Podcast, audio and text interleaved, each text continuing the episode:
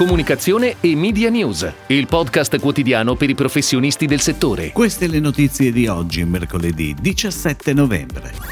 Il gaming è sempre più rilevante nella comunicazione di brand. Iniziato lo Yab Forum.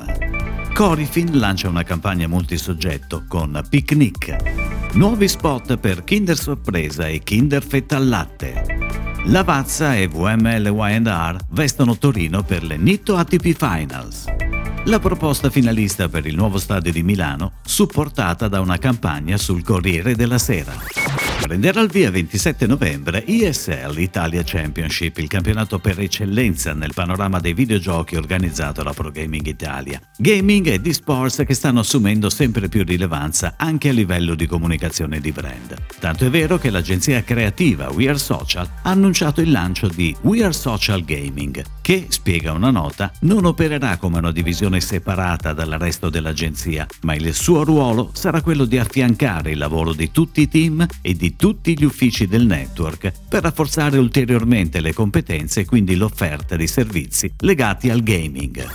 Ed ora le breaking news in arrivo dalle agenzie a cura della redazione di Touchpoint Today ha preso il via ieri la diciannovesima edizione di Yab Forum, in forma ibrida online al Super Studio Più di Milano, dal titolo Back to Humans. Nel corso della mattinata il presidente Carlo Noseda ha annunciato la nascita del progetto Yab Forum Zero Emissions Digital, atto a far convivere trasformazione digitale e transizione ecologica. Fortemente voluto dall'associazione, il progetto prevede tre step. La presentazione del manifesto per un digitale sostenibile, un vademecum delle regole e comportamenti corretti da adottare come singoli e come aziende. Un sistema di metriche validato che vada a misurare il digital carbon footprint di siti web app, email, video. E per ultimo l'avvio di una campagna di sensibilizzazione per rendere il mondo digitale più sostenibile. Laboratorio farmaceutico SIT ha scelto Picnic per comunicare nei punti vendita i veri plus dei prodotti Corifin. L'agenzia ha ideato una campagna multisoggetto dal forte impatto visivo, dove si vedono i protagonisti circondati dai fastidiosi sintomi di tosse, raucedine e mal di gola, rappresentati sotto forma di insegne luminose al neon. Con il claim con Corifin puoi spegnere tosse, mal di gola e raucedine, la campagna verrà veicolata nelle farmacie e comunicherà tutta la linea.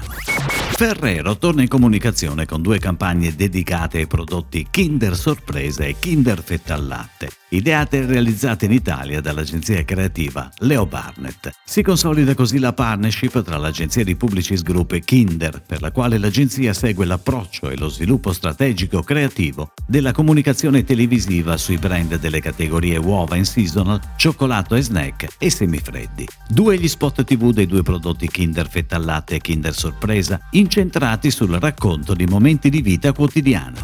Sono in corso di svolgimento a Torino le Nitto ATP Finals di tennis e in occasione di questo evento internazionale VML Y&R e Lavazza, platinum partner della manifestazione, fanno vivere la vera cultura dell'espresso italiano. Una vera e propria Lavazza Experience, ideata da VML Y&R che ha coordinato un pool di agenzie per ottenere un vero progetto a 360 gradi e diversi partner media. L'idea di campagna, l'espresso italiano gioca in casa, si sviluppa nei luoghi più iconici dell'evento e in diverse attività di ingaggio per il pubblico presente a Torino e non.